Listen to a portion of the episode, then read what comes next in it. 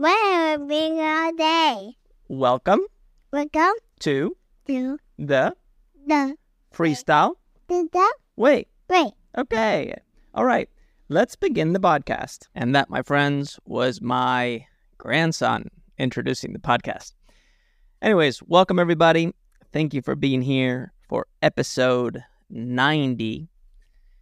In today's episode, I'm here reminiscing back to the summer of 2017 when I was sitting on a flight back home from a vacation in Sweden and deciding that it was time for me to take my coaching to the next level. And in order to do that, what I wanted to tap into was the mental, emotional, lifestyle piece within performance, as I had been focusing solely on the body, specifically on applied gymnastics to fitness. And in thinking about this, I was starting to trend towards becoming a life coach, but in my mind, being a life coach was a no no simply because I had poor experiences with uh, life coaches. So I had some dissonance, so to speak. So I was thinking, okay, I'm trending towards this idea of becoming a life coach, how do I make it so that it fits in with the way that I see things? Well, the way that I see things is I like stuff that is cool, for the lack of better words. And when I say cool, I just mean different, something that feels fresh, that when you see it, you know it's unique and original. And in order for that to happen, there has to be, in my opinion, of course, a design element. And a design element is simply a deliberate approach for creating and then leaving enough room for an artistic expression to occur. So, what did I come up with? Well, I came up with something that I thought was original, but clearly wasn't once I started doing some research, which was this idea of instead of doing life coaching, I would do lifestyle design. And that's the thing I decided I was going to pursue. I was going to pursue life coaching through this lens that I had created for myself in that moment called lifestyle design. And what I was going to do was to share everything about the development of one's craft and expression in life through the principles that I had been teaching in Freestyle Connection. So, at the highest level, I took my position movement purpose framework and I thought to myself, okay, if I can use position movement purpose for the development of the body, maybe I can use it also for the development of our lifestyle and starting with our internal world. And I decided, okay, let me see if I can translate position, movement, and purpose into something that um, fits into life coaching or lifestyle design. So I started with position. I thought, okay, what is position? Well, position is our current state of mind, our current state of being.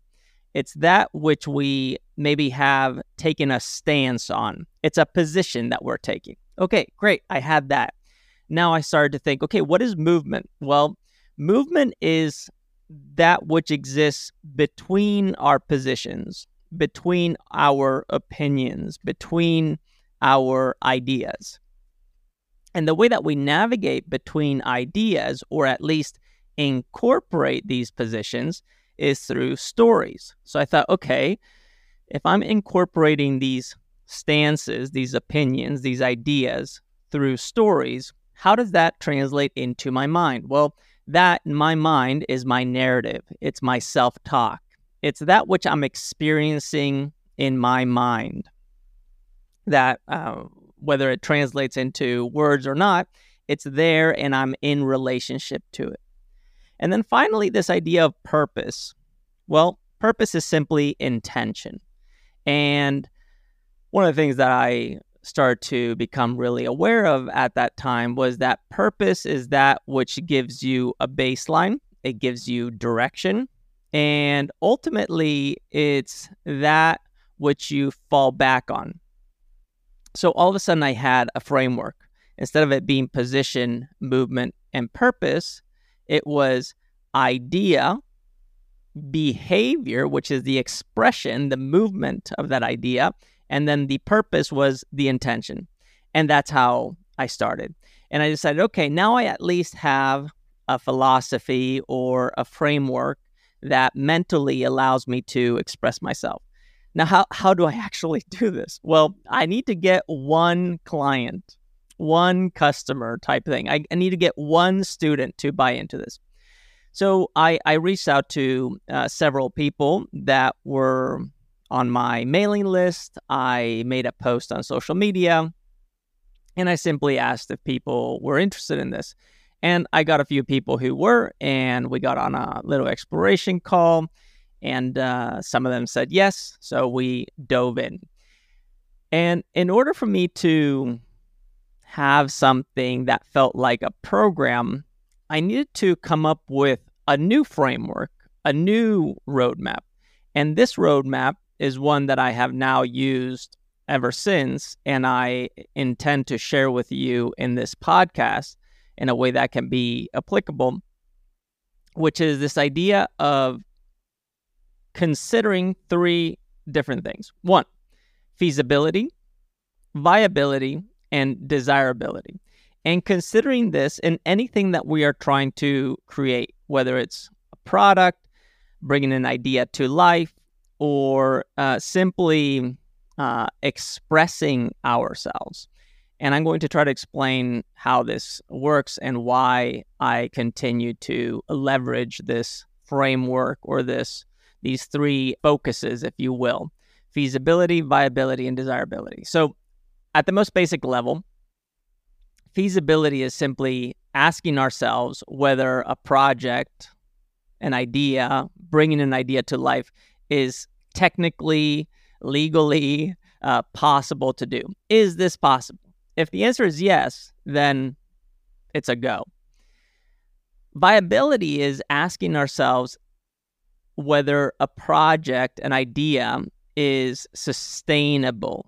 And this is not only financially, but also um, emotionally, energetically, time wise. Is this sustainable?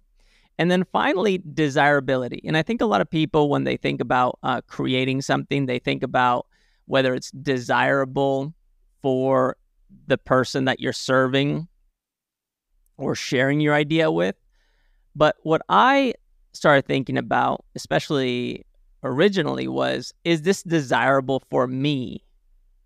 And this may be selfish, but if it's not desirable for me, if I don't want this, if I don't need this, then how is it even going to uh, apply to others?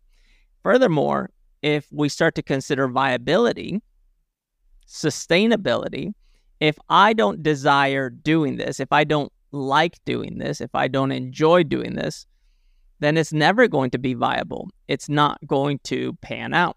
And thus, it will not be feasible. So, these three components, aspects, feasibility, viability, and desirability, are key for bringing an idea to life. So, in today's episode, I want to share 10 steps that I have taken to execute on bringing an idea to life. And I'm going to use this podcast as a case study. So, let's get into it.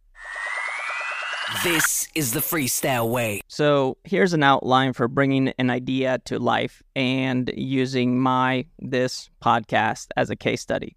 So I'm just going to read the 10 steps and they're very simple and then I'm going to flesh them out a little bit and add in how I have navigated these steps and currently am navigating these steps in the process of bringing my vision of what this podcast could be to life. So, here are the 10 steps. Number one, decide to execute your idea. Number two, make your requirements less dumb.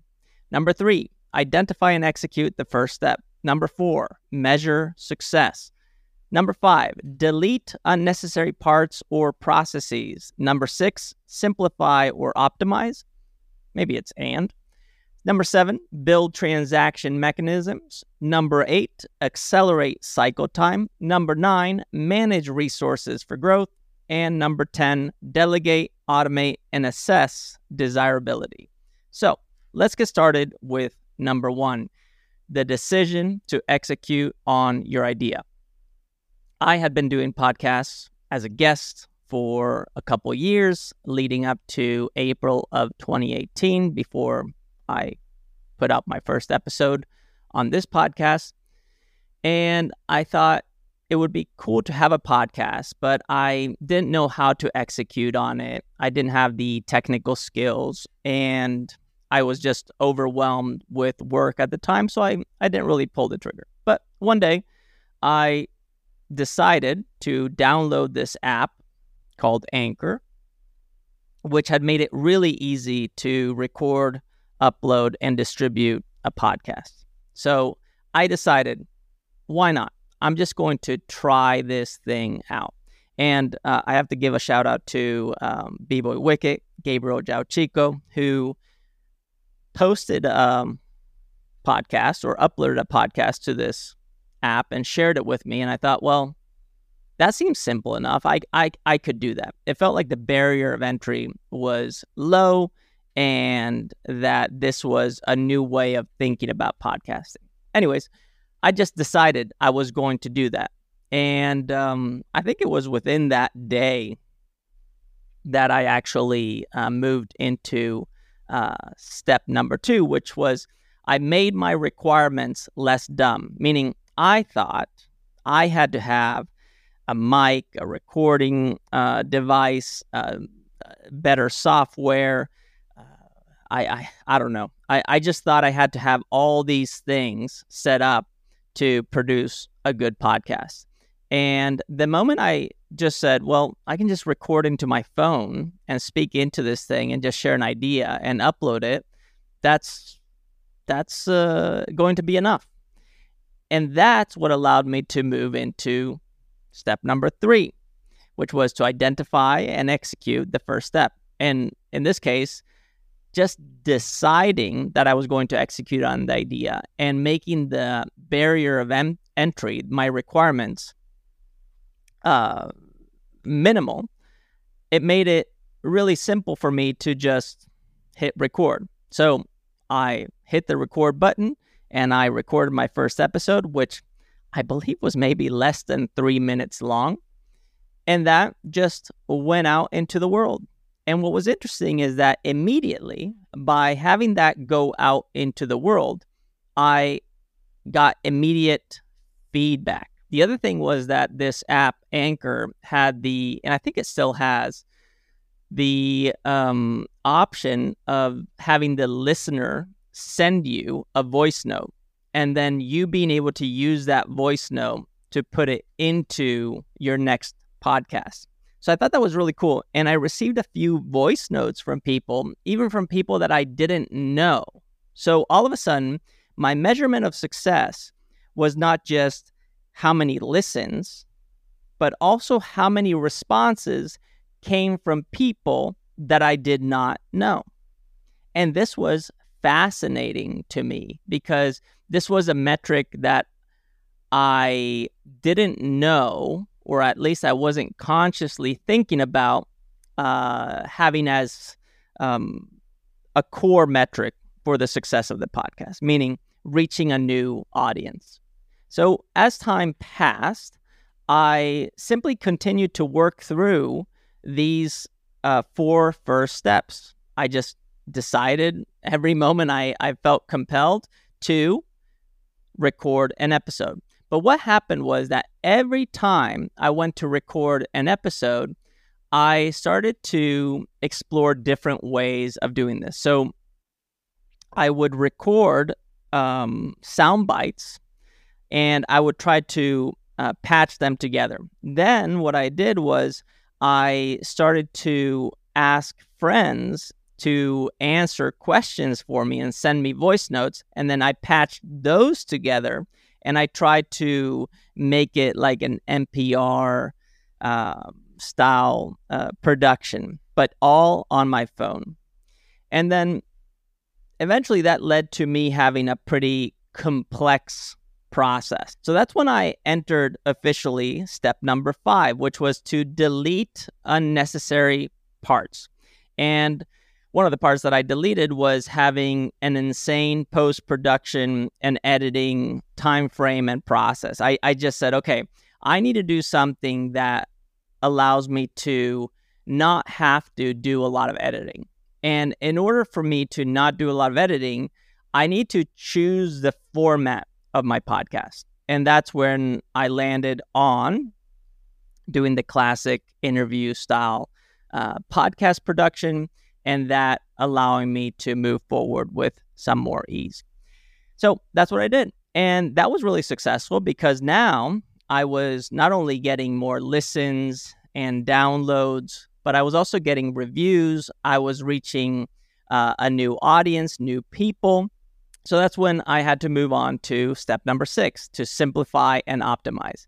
And this took me a long time because, as some of you know, I have stopped podcasting regularly four times, three times technically. And I never made it past the six month um, recording mark. I always tended to quit around that period of time. But now, this time around, I am now into the eight, nine months um, stretch and I continue to go. And thankfully, today, I don't have to uh, rely so much on uh, me doing all the post production work. I can actually use artificial intelligence tools. Like, for example, there is a program called Castmagic. And what this program does is uh, it allows you to upload the program, the the podcast to the program, and then it spits out um, a bunch of written content. So you can get a podcast description, you can get social media posts, you can get timestamps. Yeah, you you name it. And I believe they're integrated with ChatGPT, and that's how they're able to spit these things out. And also within the platform that I now record on, uh, which is called Riverside, what it does is it creates clips that you can now uh, put onto uh, YouTube or any social media platform. And although they require a little editing to perfect them, it at least accelerates the process for the not only uh, distribution of the podcast, but the promotion of it. So, uh, AI tools, and that's been huge. Where do I need to improve on optimizing? Well, I need to improve by uh, preparing better for interviews, having a better uh, funnel of guests that uh, come in so that I have um, a more consistent production schedule. And these are things that I'm currently working on. But what's holding me back is step number seven, which is to build a strong transaction mechanism.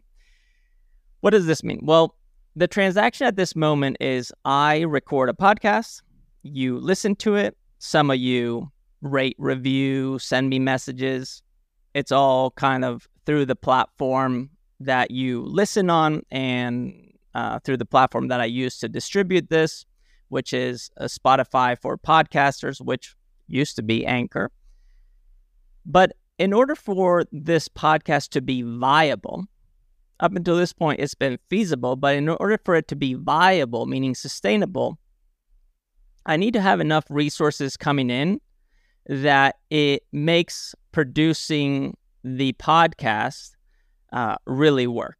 And one of those resources is to uh, have money that comes in that allows me to produce the podcast at a higher level in a way that is uh, simplified and optimized, and that the metrics for success are on a continuous uh, growth uh, path.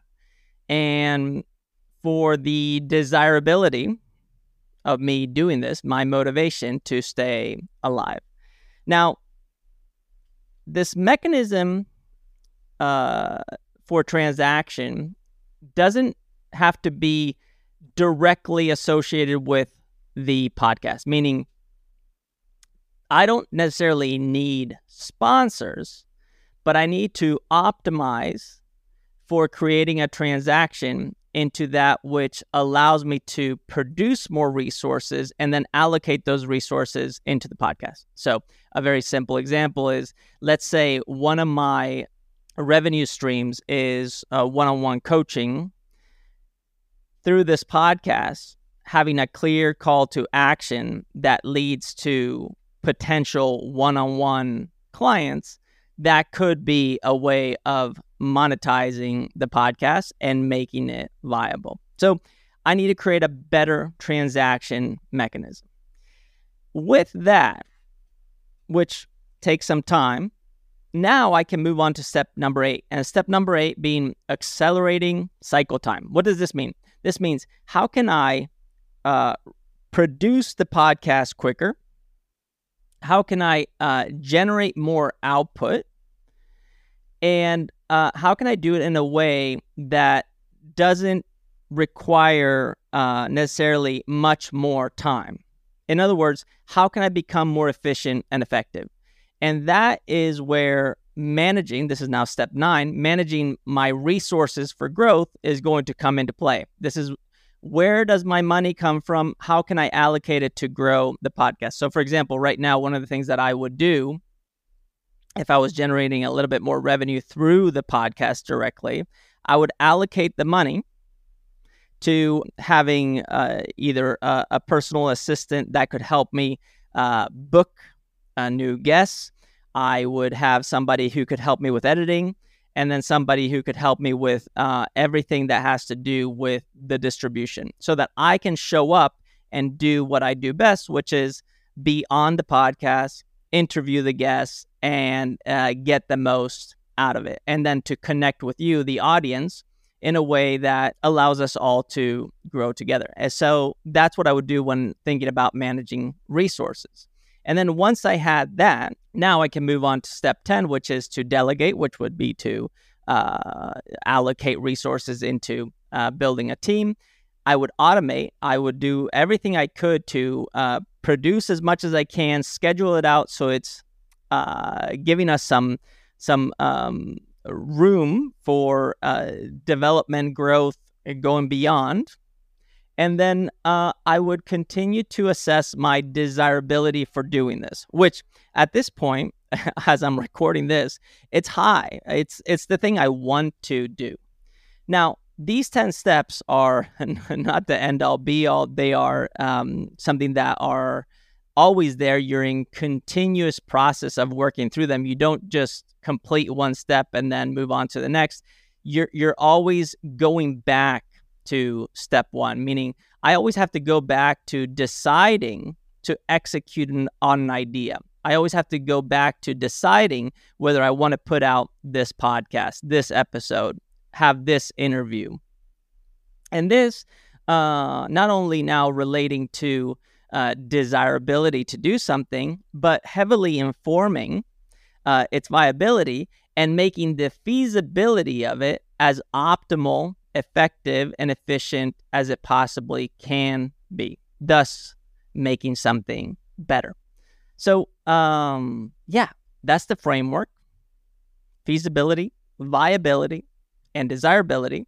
And those are the 10 steps. Decide you're going to execute, make your requirements as low as possible so you can just do it. Identify and execute the first step. Measure your success. You know what that is. Delete unnecessary processes or parts, meaning simplify it. Then optimize. Then build a transaction mechanism that allows you to exchange resources, time, money. Accelerate your cycle time, meaning do more. Manage your resources allocate them into the right place, and then automate. And that's the way that I think we get better. We produce more. We bring an idea to life. All right, my friends, thank you for listening. If you made it this far, I appreciate you and I thank you for listening. And I look forward to more. So, with that being said, until the next one. Peace, everybody. This is the freestyle way.